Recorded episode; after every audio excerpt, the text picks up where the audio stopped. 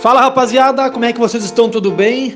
Olha só, vamos ouvir hoje o meu convidado da live da última segunda-feira, ex-presidente do Internacional, Fernando Carvalho, que nos deu alegria, satisfação de estar participando da nossa live lá no Instagram e agora a gente está reproduzindo ela na íntegra aqui no Spotify, até porque a gente teve probleminhas com a geração de imagens lá de Porto Alegre, doutor Fernando.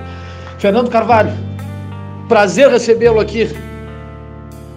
E aí, Eduardo, tudo bem? Prazer. Prazer em estar contigo, com a tua audiência, tudo em ordem aqui, aguardando aí a sequência da tua programação.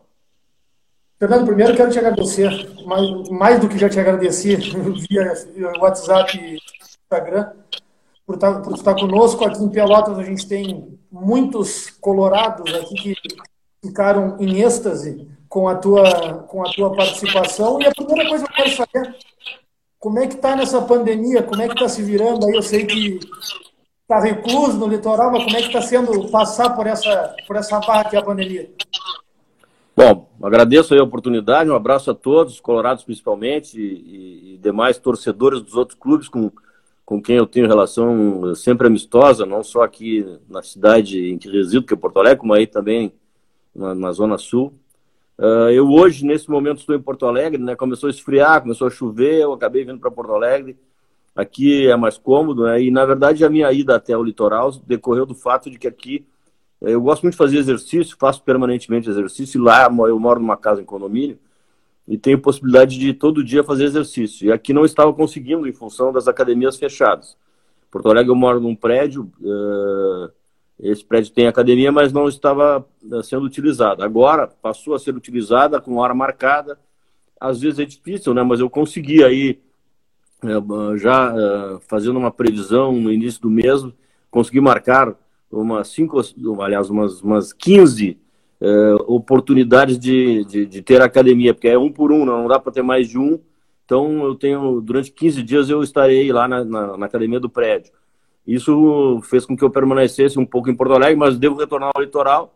Na, minha, na verdade, as minhas atividades elas vão, elas vão começar quando o futebol retornar e uh, também porque eu também uh, dou aulas, né? Tenho uma aula marcada já para o dia 23 de julho no Rio de Janeiro. E aí pretendo estar no Rio no dia 23 de julho, se tudo permanecer nessa ascensão em termos de flexibilização por parte dos órgãos governamentais. Mas, uh, em princípio, eu tenho só participado aí de lives, tenho entrado, tenho feito muita pesquisa, tenho preparado aí esse curso que eu vou ministrar na, na CBF, no Rio de Janeiro.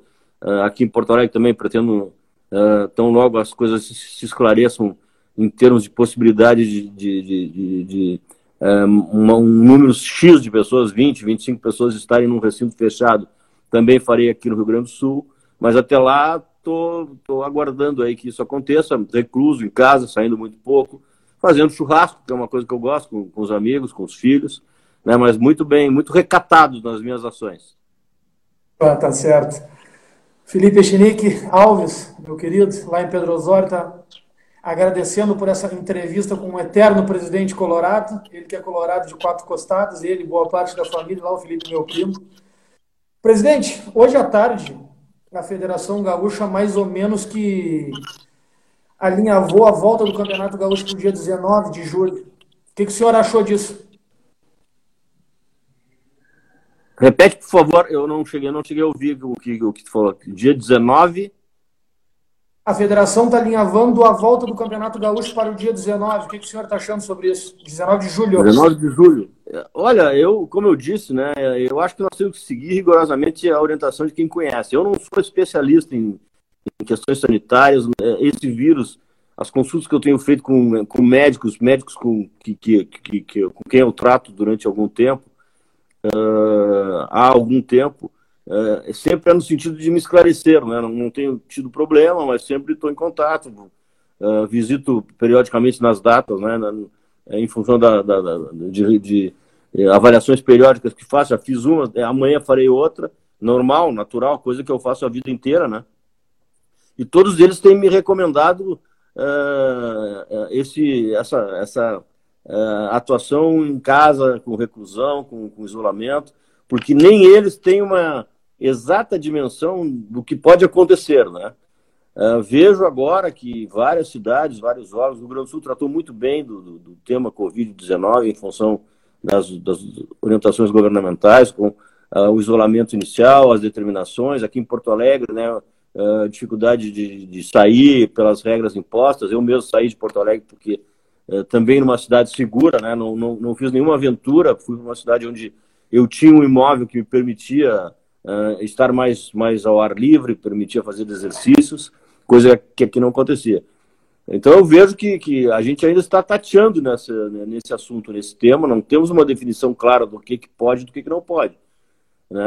Se a federação está aventando essa possibilidade, certamente ela está embasada em orientações, em, em critérios, em protocolos, né? e desde que esses protocolos sejam corretos, sejam sigam orientações médicas, uh, avançadas, eu concordo. Eu concordo. Acho que os clubes precisam disso, necessitam disso para a sua vida, para a sua para oxigenação da sua atividade, das suas questões financeiras, da sua gestão, né? E eu vejo com, com bons olhos. Tomara que isso aconteça e aconteça dentro das regras da melhor maneira possível. Sem dúvida nenhuma. Presidente, nós estamos hoje uh, buscando informações sobre isso, né? Porque eu lhe confesso que vejo ainda com alguma reticência uma volta tão rápida, porque tenho conversado com alguns profissionais de saúde e, e o que tenho ouvido não tem me agradado muito, mas com certeza a federação tem os profissionais mais capacitados possíveis para isso. Se o Inter voltar a, a, a, jogar, vamos falar do Inter, já que, já que estamos com o senhor. O senhor acredita que será rápido uma retomada de ideia de jogo, de, de os jogadores conseguirem ter o ritmo do que já vinha sendo feito com o Cudê até o dia 12 de março, quando o campeonato, quando o campeonato parou, ou deve levar algum tempo pelo tamanho da parada que todos os clubes tiveram, inclusive o Inter? Ah, eu acho que naturalmente nós não teremos um, um, um, um retorno no mesmo nível do que terminou. E o Internacional estava atingindo um ótimo nível, né? E, e, a base disso é o confronto com o adversário. O adversário está formado há mais tempo, tem uma equipe que é superior à nossa, até pelos resultados que vem obtendo nos últimos anos. E no enfrentamento mano a mano, tanto no jogo em que perdemos com 10, como no jogo em que empatamos na casa do adversário, o Internacional jogou melhor. Há muito tempo nós não tínhamos uma superioridade em relação ao Grêmio no, jogando na arena. E tivemos. Então, chegar naquele nível de atuação imediatamente acho difícil. Mas também acho que pela forma do poder trabalhar, da forma que ele tem de ascensão em relação aos seus jogadores e da intensidade que ele imprime nos seus treinamentos, nós estaremos próximos disso. Estaremos próximos disso. Uh, as informações é de que não temos feito coletivos, né? Porque os protocolos não permitem. Mas no momento em que, já que é dia 19, temos mais de um mês pela frente, no momento que os coletivos possam ser uh, definidos e liberados, eu tenho certeza que o CUDE vai implementar aquela sua intensidade que ele costuma implementar nos treinamentos, e isso vai facilitar o nosso retorno num alto nível. Mas em qualquer situação, eu não vejo que esse alto nível uh, retorne a, ao nível que deixamos a competição em que paramos de atuar. Né? Isso é uma sequência lógica, uma sequência natural, e nós temos que passar por isso, nós temos que compreender isso, não só do Inter, como dos demais clubes que participam de, do, do Alchão ou até de, de campeonatos uh, brasileiros. Uh, vendo agora os jogos que estão se realizando fora daqui, principalmente na Alemanha, deu para ver que há uma certa ainda uma certa dificuldade na questão coletiva. Vejo que os goleiros estão tendo muita dificuldade. Eu não sei, os goleiros estão tendo mais dificuldade que os, que os jogadores de linha, principalmente na questão da, da, da, da do passe com bola, daquela jogada que sai de trás, né? não, não só em defesas, mas também na, naquela questão da transição, a bola passa pelo goleiro, chega no zagueiro, volta para o volante, vai no, vai no goleiro.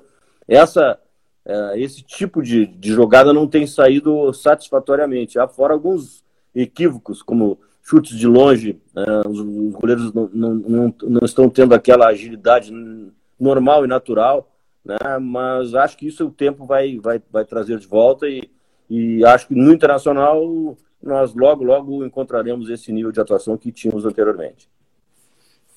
Deixa eu só lembrar pessoal que possivelmente amanhã pela manhã a gente já tenha esse áudio, a gente já tem esse áudio com o presidente Fernando Carvalho no meu Spotify. Só procurar lá podcast do Eduardo Povos. Uh, doutor Fernando, o senhor é, hoje é gestor do Cianorte. Eu até depois gostaria de voltar nisso, porque se enquadra mais na nossa realidade aqui de Pelotas, em Brasil Pelotas, tá? Mas eu quero falar sobre do atual gestor e do ex-dirigente. Uh, não vai dar para contratar na volta, né? Tirando o Flamengo, um abraço para o Rica Perrone, meu ídolo, está dizendo grande presidente, mandando um abraço para o senhor presidente. Um abraço, Rica. Não, ah, né? tirando, tirando o Flamengo, que está pagando 23 milhões para o Jorge Jesus e a comissão técnica, dificilmente a gente vai ver novidade no mercado, né? É, eu, sim, eu acho que, que, que, que, essa, essa, esse retorno a uma realidade mais comedida é, é necessário para os clubes, né? É necessário para o internacional, é necessário para, para, todos os clubes, né? E isso talvez venha em boa hora.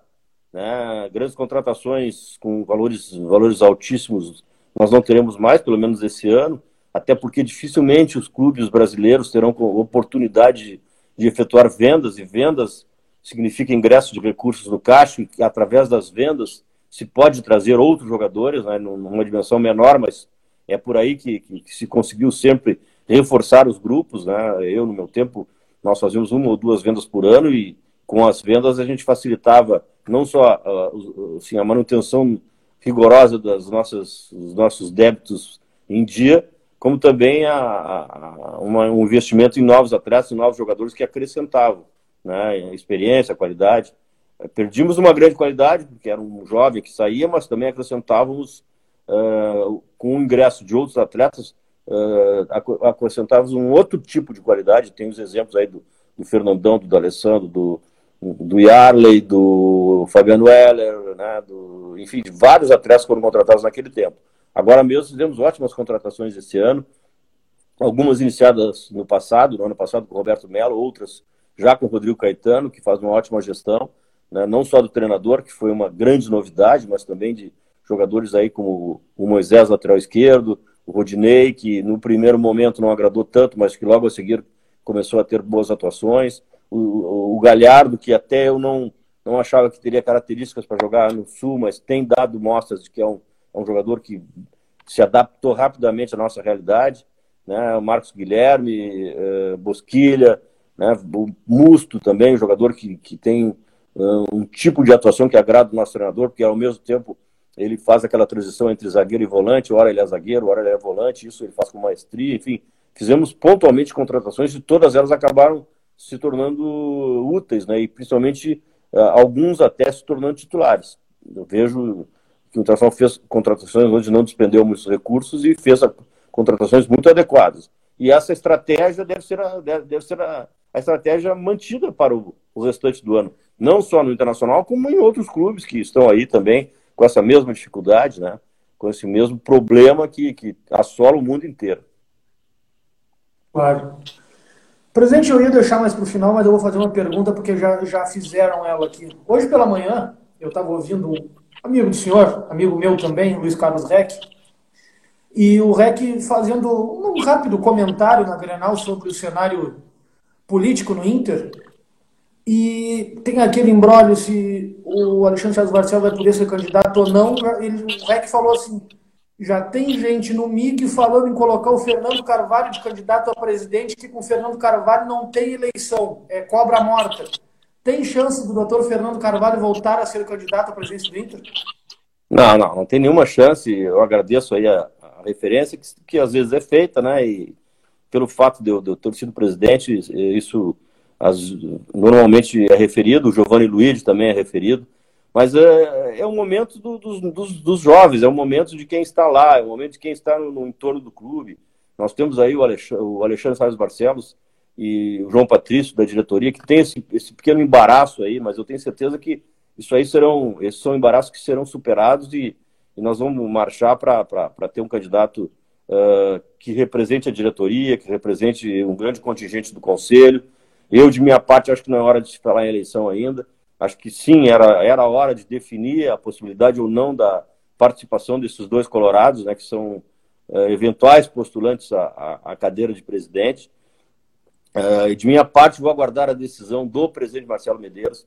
Sempre, uh, sempre fui partidário de que o presidente é quem deve definir a sua sucessão. eu tive essa ideia lá quando saí, e a minha disciplina partidária, eu faço parte do Intergrande, é esperar o presidente definir. E o Marcelo Medeiros é o nosso presidente e cabe a ele a definição e a sua definição né, será a minha opção. Que está fazendo um, um, grande mandato à frente do Internacional, sem dúvida nenhuma. Um abraço para o colega Sérgio Guimarães, da Rádio Tupi, J. Finkler, que está na assessoria de imprensa aí da Base Colorada, colega Renan Santos, da Rádio Universidade, Uh, tem muita gente aqui, o prefeito Vinícius Pegoraro, da cidade de Canguçu, aqui próximo de Pelotas. colega Thales Machado, uma galera, uma galera tá ligado conosco, que bom, obrigado pela... Um abraço aí, um abraço em todos, pela... em especial no Sérgio Guimarães, que faz muito tempo que eu não falo, e que é uma pessoa que eu gosto muito. Serginho, gente boa. Deu, deu uma carona lá em São Januário uma vez, olha, me salvou a vida. Lá, saindo de um Brasil de Pelotas e Vasco da Gama, lá em São Januário. O doutor Fernando, Ontem nós tivemos duas questões bem, bem fortes para qualquer colorado. Né? Primeiro, a reprise daquele jogo lá em Yokohama, a vitória do Inter contra o Barcelona e também o aniversário de falecimento do Fernandão. Então, a minha primeira pergunta sobre isso é um misto das duas coisas. O Fernandão foi peça fundamental enquanto esteve no Inter, o senhor foi o, o encarregado de trazê-lo. Fernandão foi centroavante, foi meia, foi capitão, foi diretor, foi treinador, foi tudo. Ele foi muito importante lá para o contexto todo no Japão, não tem dúvida, né, presidente? Não, sem dúvida. Ele foi, ele foi muito importante para o Internacional ter atingido aquele nível de atuação, para ter chegado onde chegou, desde o momento em que ele desembarcou no, no, no, no aeroporto Salgado Filho, já antes, quando nós conversamos uh, para a sua contratação em Goiânia, ele demonstrou uh, uma, uma postura adequada para liderar, uma postura uh, muito lúcida, né?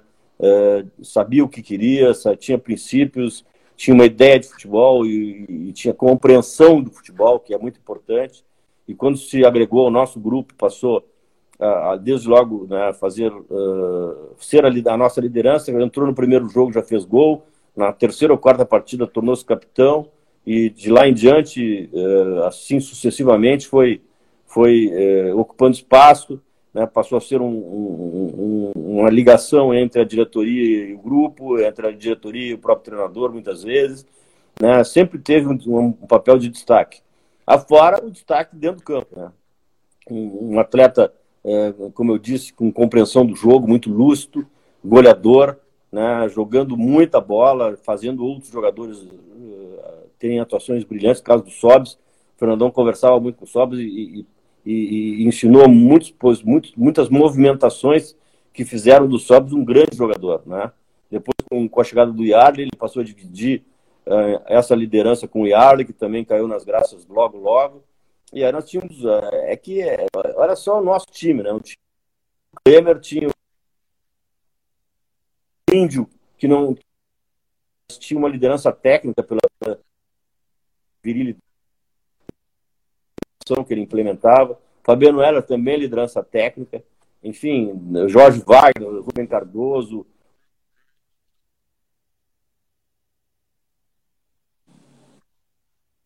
liderança após a saída do Fernandão, passou a ser o capitão do time. Enfim, várias coisas, né? Várias, vários ingredientes ali, eh, afora o Fernandão, somaram para que a gente chegasse naquele momento a vitória contra o São Paulo. O Abel, né, tendo ações de administração do grupo e, acima de tudo, eh, uma orientação tática muito adequada, sabendo o que tinha na mão, usando ações adequadas,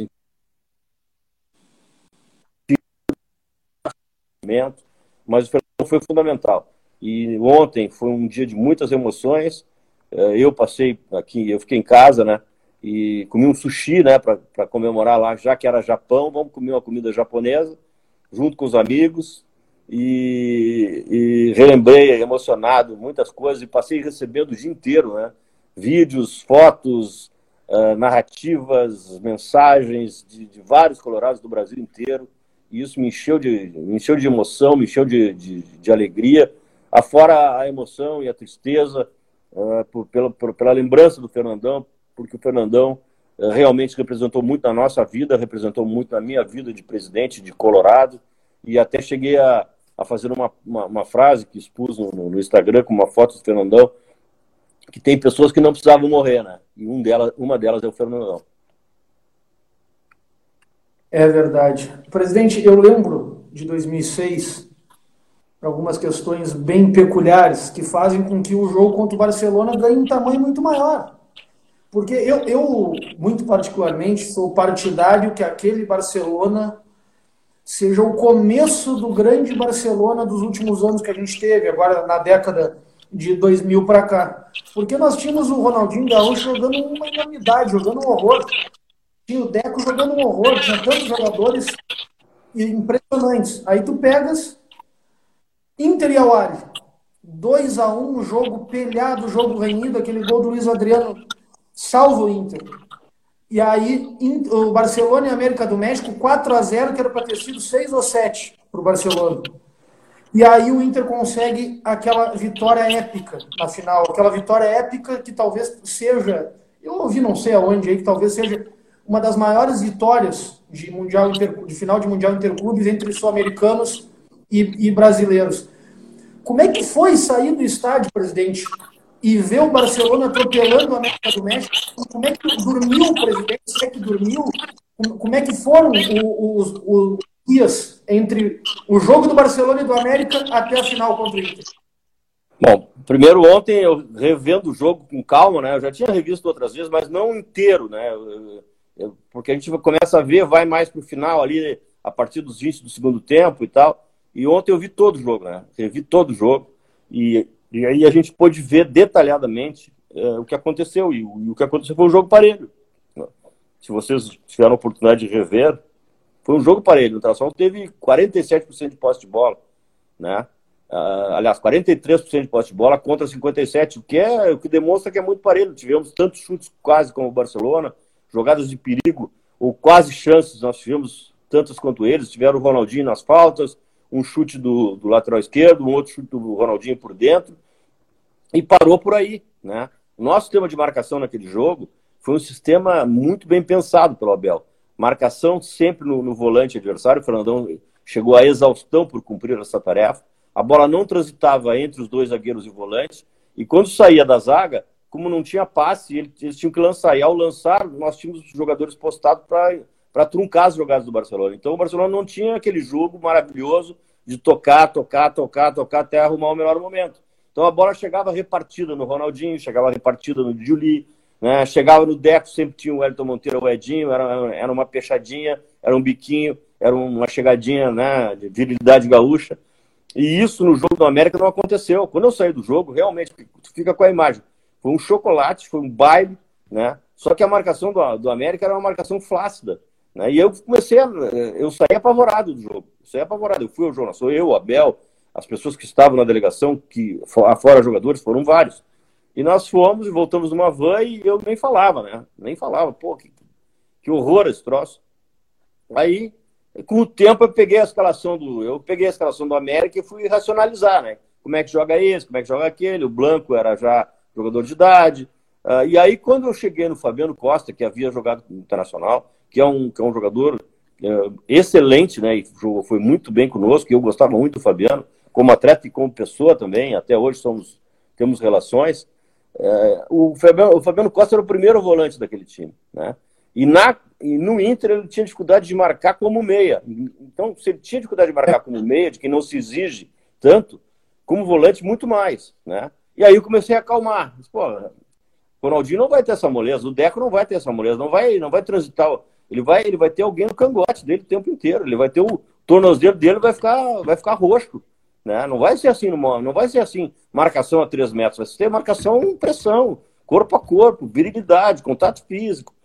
Porque esse era o nosso futebol, esse é o nosso futebol que ganha, né? Historicamente, esse é o nosso futebol que ganha. E eu sabia que uh, não ia ser aquela, aquele passeio, aquele baile. E aí fomos para o jogo. Claro, a gente vai se motivando, né? Na medida em que na medida em que vai chegando a hora do jogo, a gente vai se motivando e na preparação nós assistimos jogos que o Barcelona perdeu naquele ano né, e, e, vimos as dificuldades que eles também têm, né? Porque eles eram extra classe, extraterrestres, mas eram pessoas, né? Pessoas humanas. e também tem dificuldades.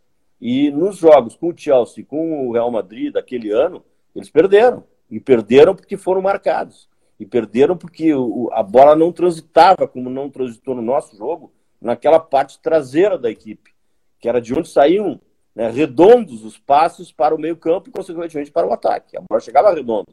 E no momento que nós dificultamos isso, que a, que a bola saiu bicuda, aí já foi diferente. Né?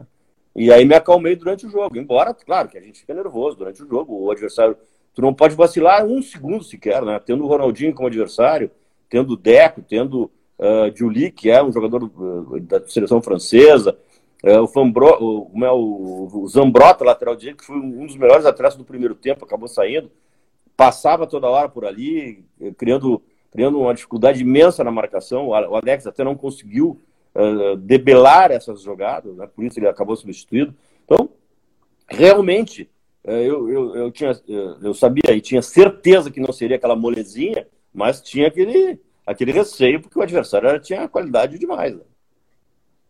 Claro.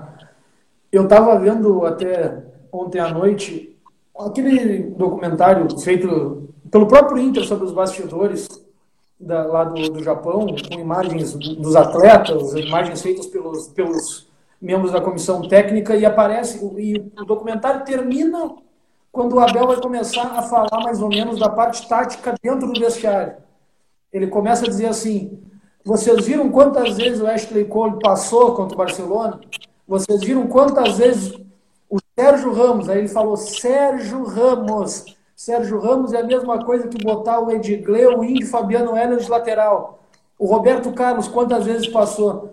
Então, o, o, o Abel também, os auxiliares, o Tato o Robertinho também foram, foram fundamentais, né? porque, ao que parece, o Barcelona foi tão esquadrinhado, foi tão destrinchado, que na hora de passar para os atletas, a, o, tanto o Abel quanto os auxiliares já estavam muito estudados quanto a isso, né, presidente?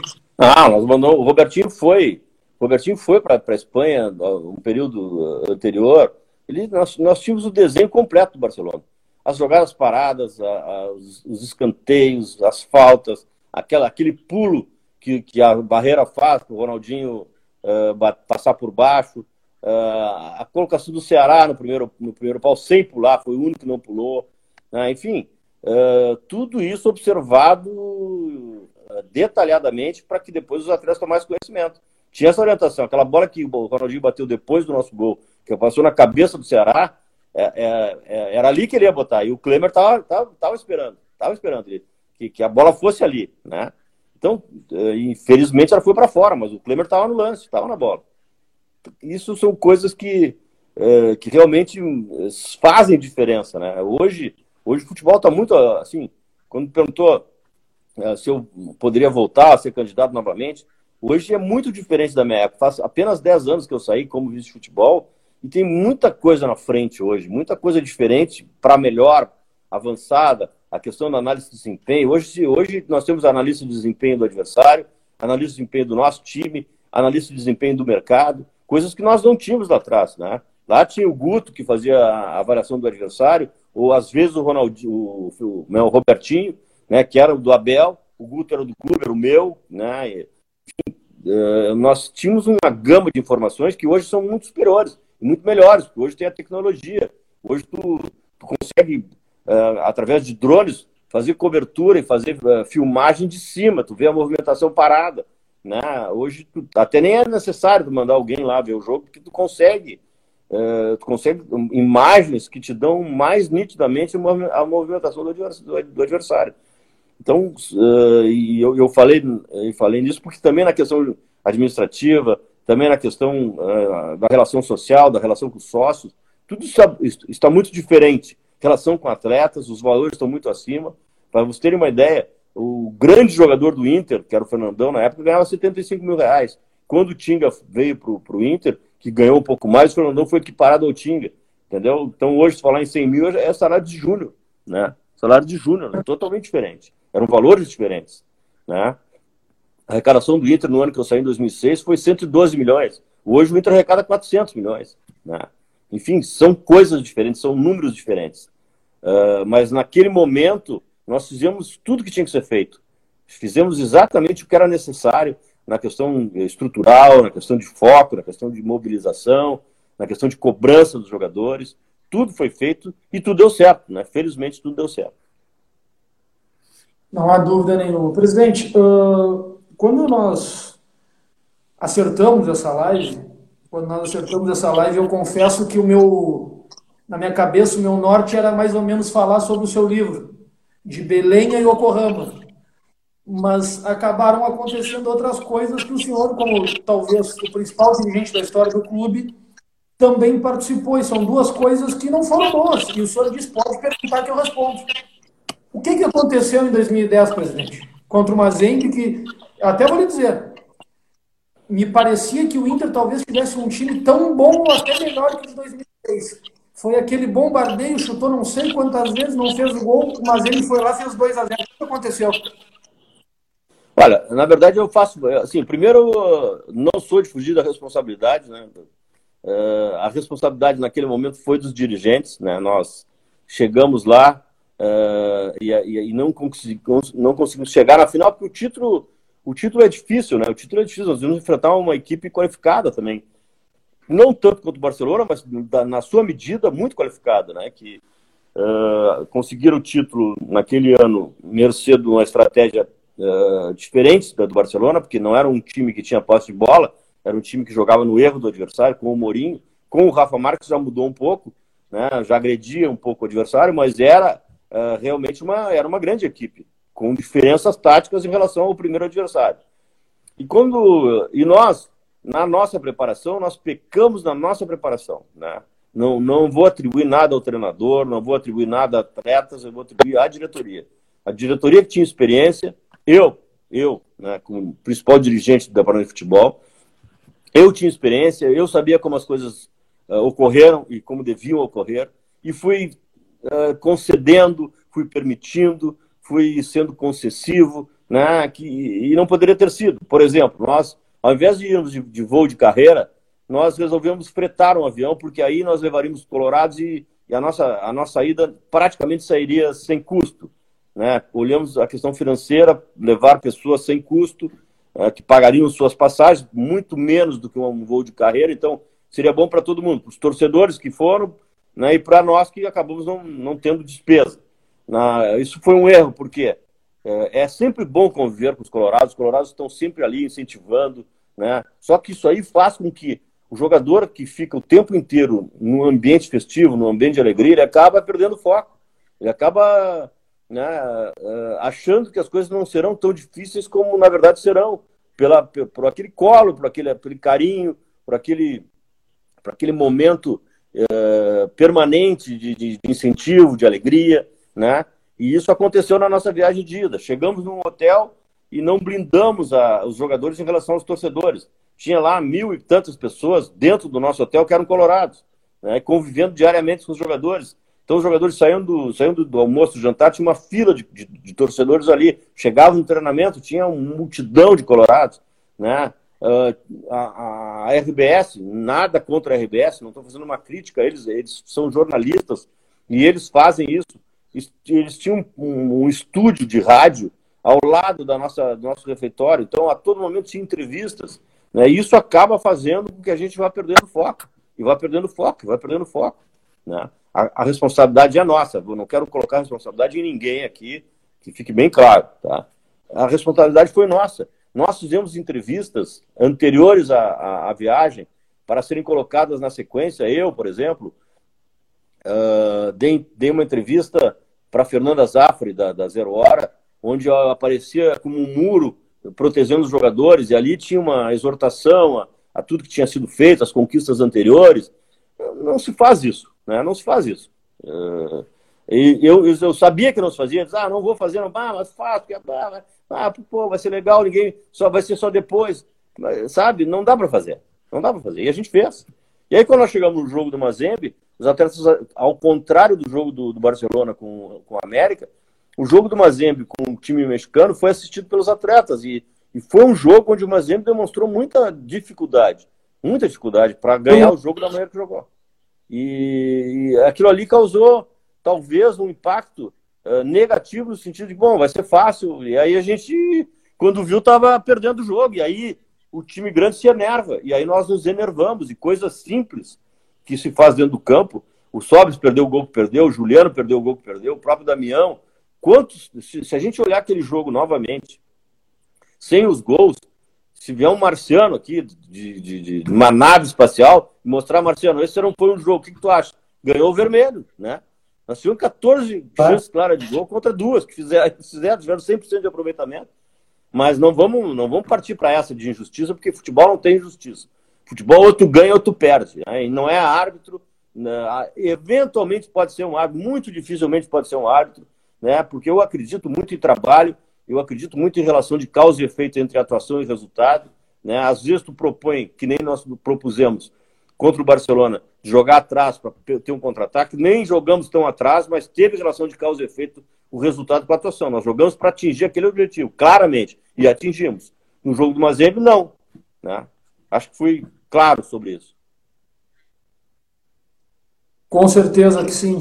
Presidente, e agora para nós terminar, para terminarmos os, os assuntos uh, ruins e voltarmos para bons assuntos.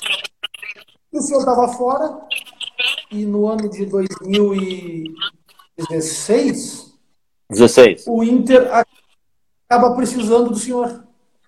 O presidente Vitório chama o senhor, chama o, o Ibsen Pinheiro, aí o senhor recruta Newton Drummond, e, e aparece a SWAT para tentar salvar o Inter, que muita gente usou aquele termo que o senhor colocou como pejorativo, mas eu entendi o que o senhor quis dizer, que foi uma operação de guerra para salvar o Inter, que ficou muitos jogos sem vencer, não entrava na zona, quando entrou foi muito difícil.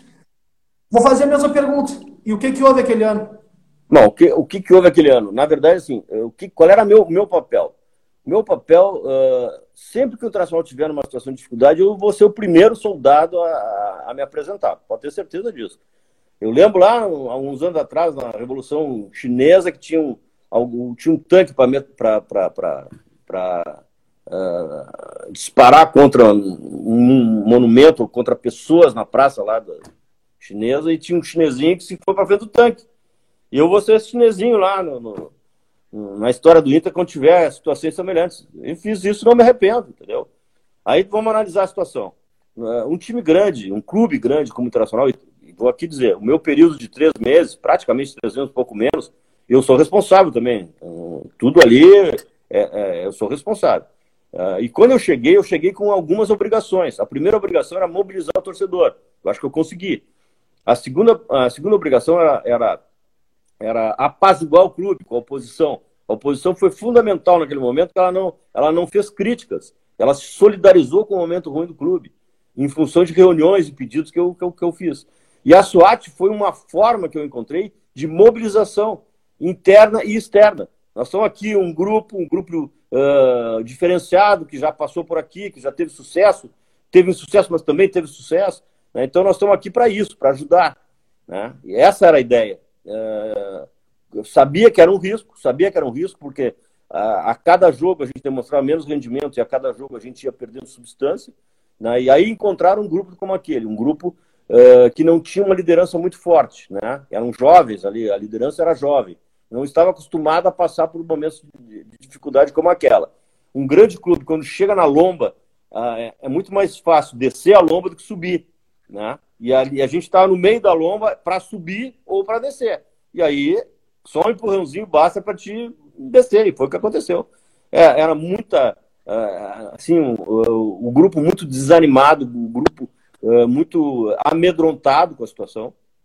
E, aí, e todas as reuniões que fizemos para levar uh, Elan, para levar uma, uma, uma, uma, força maior, né, uma volta por cima, uh, foram suficientes, foram suficientes. Não fomos competentes para fazer isso, não fomos competentes.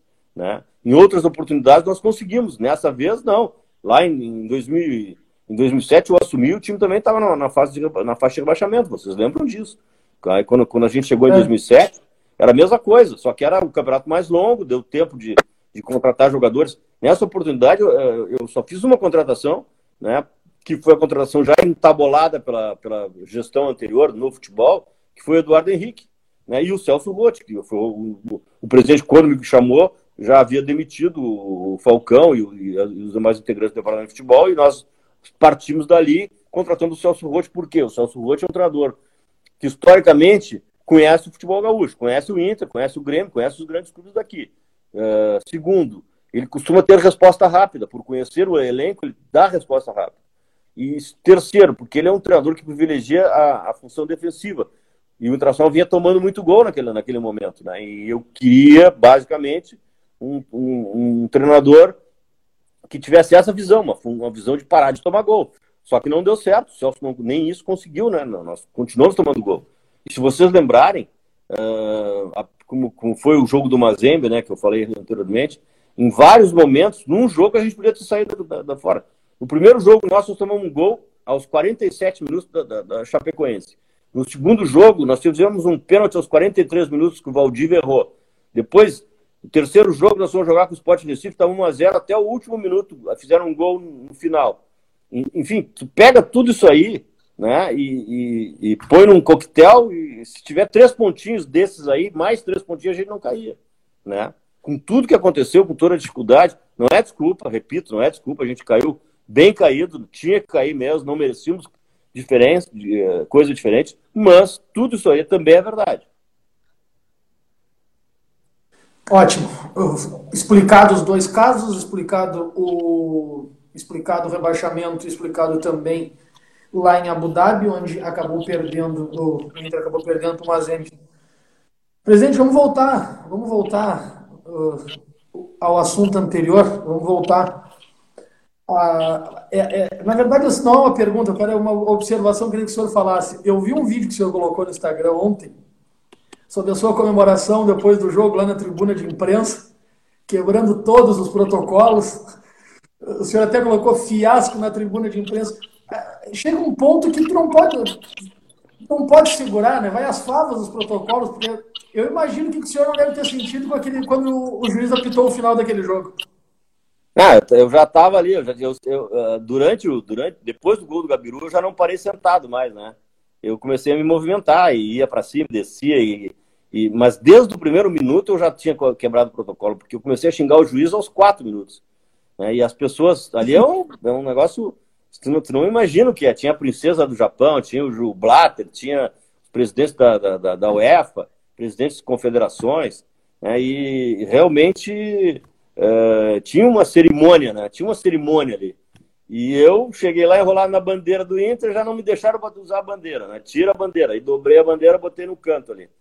Aí depois sentei do lado do, presidente do Barcelona, Rua Laporta, cavalheiro, né? Um cavalheiro, e assisti o jogo sim, uh, se mexeu uma, um, um, músculo da face. Eu já comecei, a, desde logo, a xingar a juiz, a reclamar, a, a comemorar, a pular. Né? E depois, depois do gol piorou, né? Porque aí eu tava, assim, queria segurar junto, né? Queria entrar lá para ficar na, numa barreira no, no gol do Kleber. E aí, quando terminou, uh, lá embaixo, tavam, tinha uns colorados embaixo da tribuna de honra, e aí eu comecei a. a eu tive aquele, aquele, aquele tipo de, de, de, ação, né? De comemoração, de berrar, de, de, de, gritar é colorado, tá? Coisas que eu faço normalmente, né? Porque eu sou um torcedor. Eu não escondo isso, sempre fui. E, mesmo hoje, já passados esses anos todos, né? É, eu, não tenho ido a jogos, mas em casa eu berro, grito, reclamo, mando marcar, mando voltar, né? Que é, sempre foi uma grande preocupação que eu tive. E, e não foi diferente, né? Não foi diferente naquele, naquele momento. E aquele, aquele fiasco, na verdade, redundou em várias pessoas tirando foto e gravando, né? As pessoas de fora, né? Do, os que não eram brasileiros começaram, começaram a tirar foto, que era uma coisa inédita, talvez um, um torcedor na, na tribuna de honra. Sem dúvida nenhuma. Jorge Luiz Nazário, Renan Silva, meu patrão lá no site Rede Esportivo, tá ligado? Karen Sirena, Roberto Sabedor, meu parceiro Jay Pirado, bastante gente ligado conosco. Obrigado. Presidente, o, eu até ainda, ainda em cima disso, o senhor falou, eu, eu sempre fui um torcedor, não escondo. Eu tenho uma relação muito próxima aqui, até pela, pela profissão, com os presidentes atuais aqui da dupla Brapel, o presidente Ricardo do Brasil, o presidente Gilmar do Pelotas, eu costumo dizer uma coisa, quando o ferro desce muito forte, e de maneira injusta muitas vezes nos presidentes, eu digo, os presidentes nada mais são que torcedores com uma responsabilidade muito maior dentro do clube. Então, às vezes tem que ter um poder de decisão que não vai agradar todo mundo, né, presidente? Ah, acho que, um, acho que um dirigente de futebol tem que ter assim. Eu vou mandar um beijo para Karen Sirena, que está ali ainda, é uma querida amiga, está nos assistindo aí. Uh, o presidente tem que ter, acima de tudo, convicção. E tem que ter o lobo duro para uh, aguentar o pau que desce e o pau que sobe. Né? E vai ser sempre assim. Não tem saída. Não tem saída. Quem não quiser esse kit, né? É o kit, é um, é um misto de alegria, de, de, de tristeza, de decepção, né? De, de, críticas, às vezes injustas, às vezes justas. Quem não quiser esse kit, kit, quem não quiser esse clima de tensão, não pode vir para futebol. E nesse curso aí que eu faço de, de gestor esportivo, de gestor do departamento de futebol, uma da, uma das, um dos pontos que eu, que, eu, que eu deixo claro e que enfatizo é que é clima de tensão permanente. De manhã à noite é clima de tensão. Tem que dar satisfação, tem que dar resultado, tem que dar entrevista boa, não pode ficar, não pode ficar bravo com pergunta. Né? A imprensa está fazendo o seu papel. Claro que tem alguns colegas teus que eventualmente superam os limites, né? Mas tem que chamar o cara, olha, aí não dá, né? É, não pode discutir com notícia, pode discutir com tese, com opinião, mas com notícia tu não pode discutir. Né? E tese tu tem que discutir urbanamente, mostrar a tua tese ser superior à outra. Uh, e notícia é notícia, notícia não dá para mudar, o fato é o fato. Né? Uh, então, acima de tudo, o dirigente tem que ter convicção. Se a cada crítica, se a cada pedido de conselheiro, se a cada sugestão de alguém conhecido for mudar, a coisa não avança. A ideia qual é? Qual é a ideia de jogo? Qual é a ideia de futebol? A ideia de gestão? A ideia sobre o treinador, sobre o volante, sobre o atacante? A ideia é, é, é de que serve, então vamos abraçar e vamos até o fim, que daqui a pouco se não está dando certo, acaba dando, mas tem que insistir. Né? Tem, que, tem que permanecer, tem que dar força, tem que estar tá do lado. Não pode discutir publicamente questões internas. Né? Às vezes a, a gente dá entrevista que vocês da imprensa e os próprios torcedores, pô, mas o cara disse isso, mas é a única coisa que tu pode dizer, para não criar uma crise, porque a crise vai atrapalhar mais do que a entrevista, entendeu? Então, isso é um ensinamento, é, é uma prática permanente e um ensinamento permanente. E como é que é o, o choque de gestão, presidente? A gente volta para o Inter em seguida. Sair de uma realidade gigante, com o perdão da redundância, do Internacional e assumir um desafio num clube bem pequeno, que é o Cianorte. Bom, na verdade, tu falasse no início, eu não te corrigi, mas agora aproveito para fazer a coesão. Eu não sou Uh, eu não sou gestor do Cianorte, eu sou consultor do Cianorte. É diferente, eu não executo, o gestor executa, eu não executo, eu apenas troco ideia, dou ideias, estabeleço planejamento, né, converso com as pessoas. O presidente é, é Lucas Franzato, o diretor de futebol Adir Kist, que foi um goleiro que jogou em vários clubes gaúchos, é uma pessoa maravilhosa, os dois são pessoas maravilhosas. Aqui no Farroupilha. O Adir? O Adir jogou aí? no Farroupilha de Pelotas. É, o Adir é uma figura maravilhosa, é o gestor, tem um amplo conhecimento do mercado, desse mercado, né? E o trabalho do Cianorte está sendo muito difícil, o trabalho atual do Cianorte, é, ele, é, ele visa é, ter calendário. O Cianorte, como o Pelotas, não tem calendário. Né? Ele joga o Campeonato Paranaense e não tem mais nada para jogar. Então, nós chegamos há dois anos, há três anos, e há três anos a gente está tentando dar. Os primeiros estavam na segunda divisão, Paranaense, foi para a primeira, agora já, já, já na, na, na, primeira divisão. Esse ano fez uma ótima campanha, o próximo ano já teremos uma atuação na Série D, então já teremos um calendário parcial. Nós queremos um calendário, um calendário de, série, de Série B, nós queremos chegar na Série B, tem, temos essa dificuldade, né, porque a gente monta grupos, porque é, o segredo para dar certo é tu preservar 70% do grupo do ano anterior, em qualquer divisão, não é só no Inter, né?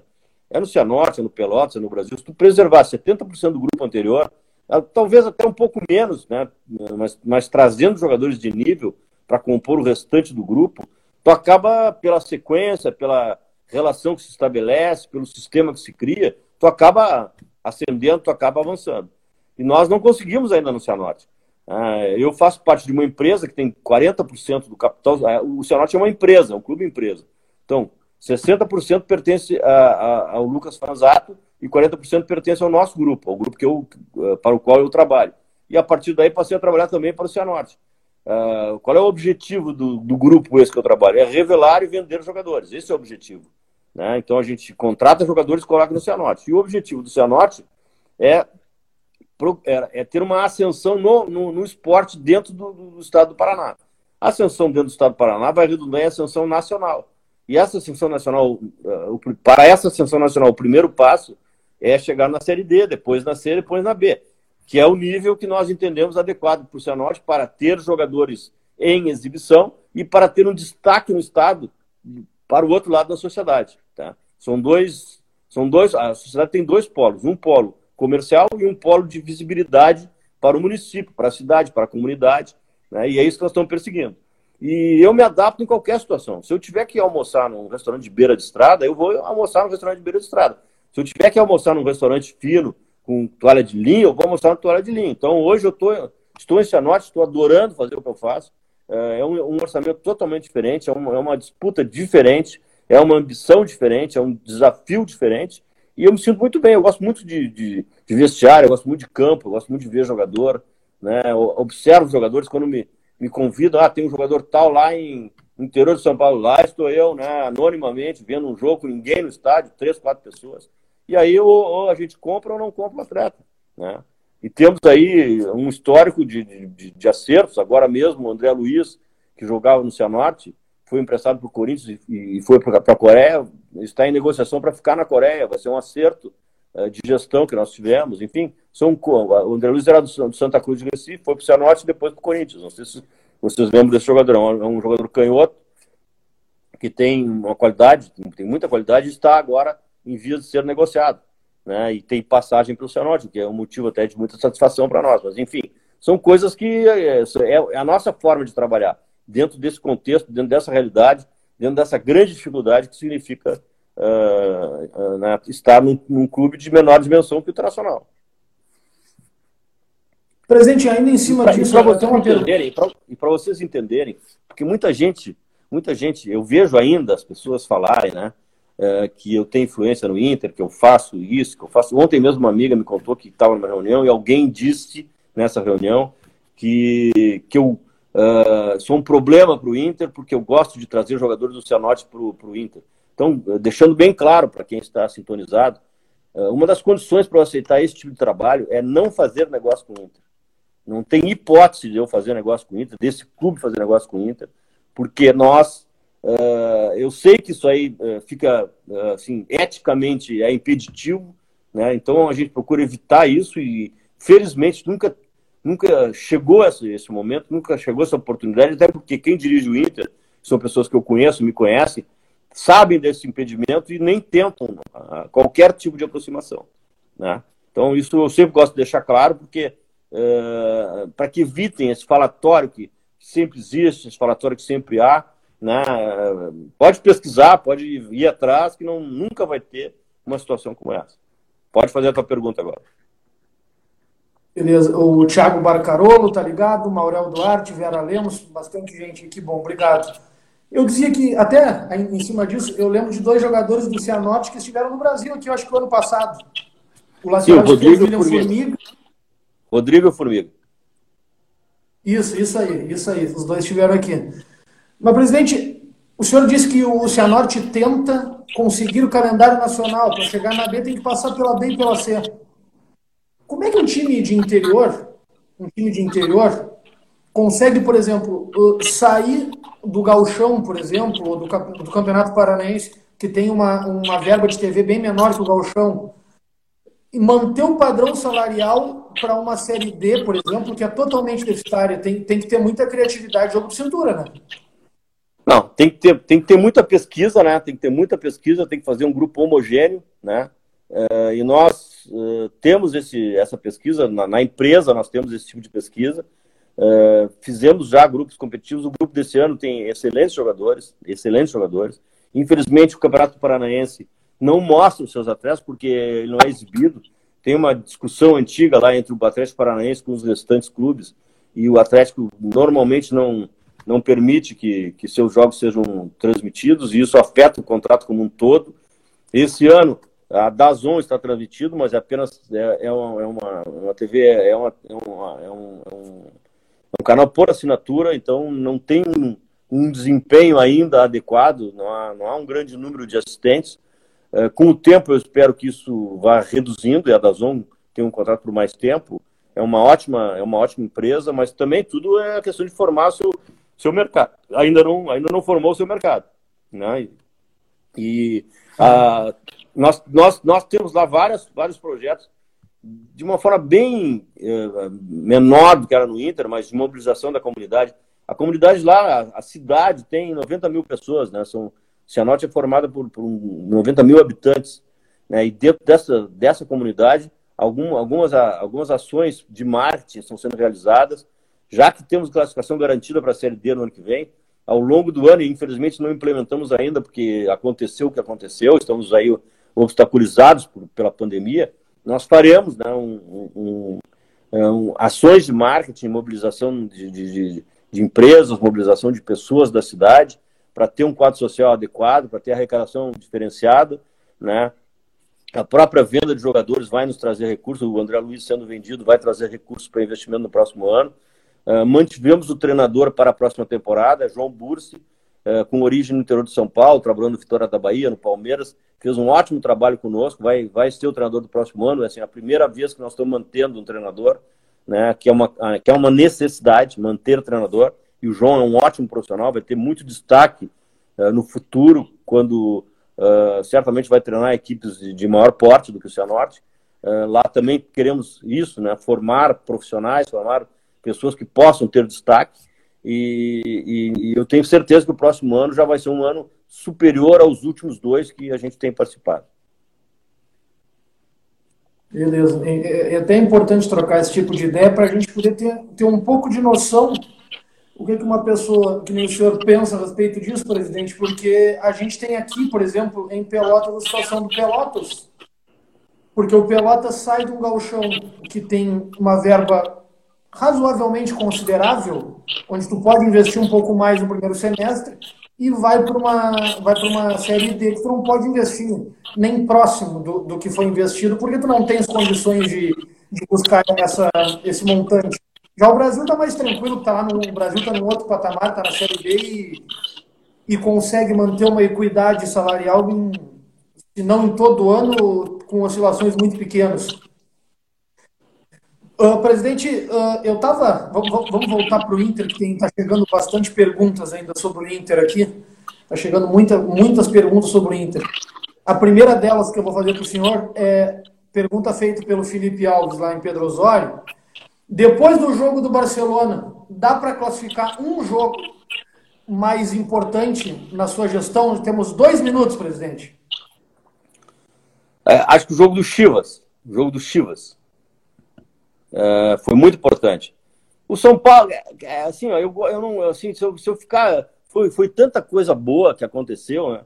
Se eu, se eu responder apenas um, é claro que o do Barcelona está acima de todos porque foi o, o, Campeonato Mundial, mas tu pegar o jogo do Chivas, o jogo do São Paulo, o jogo dos Estudiantes da decisão da Sul-Americana, é, foram grandes conquistas, né? Foram grandes conquistas, felizmente.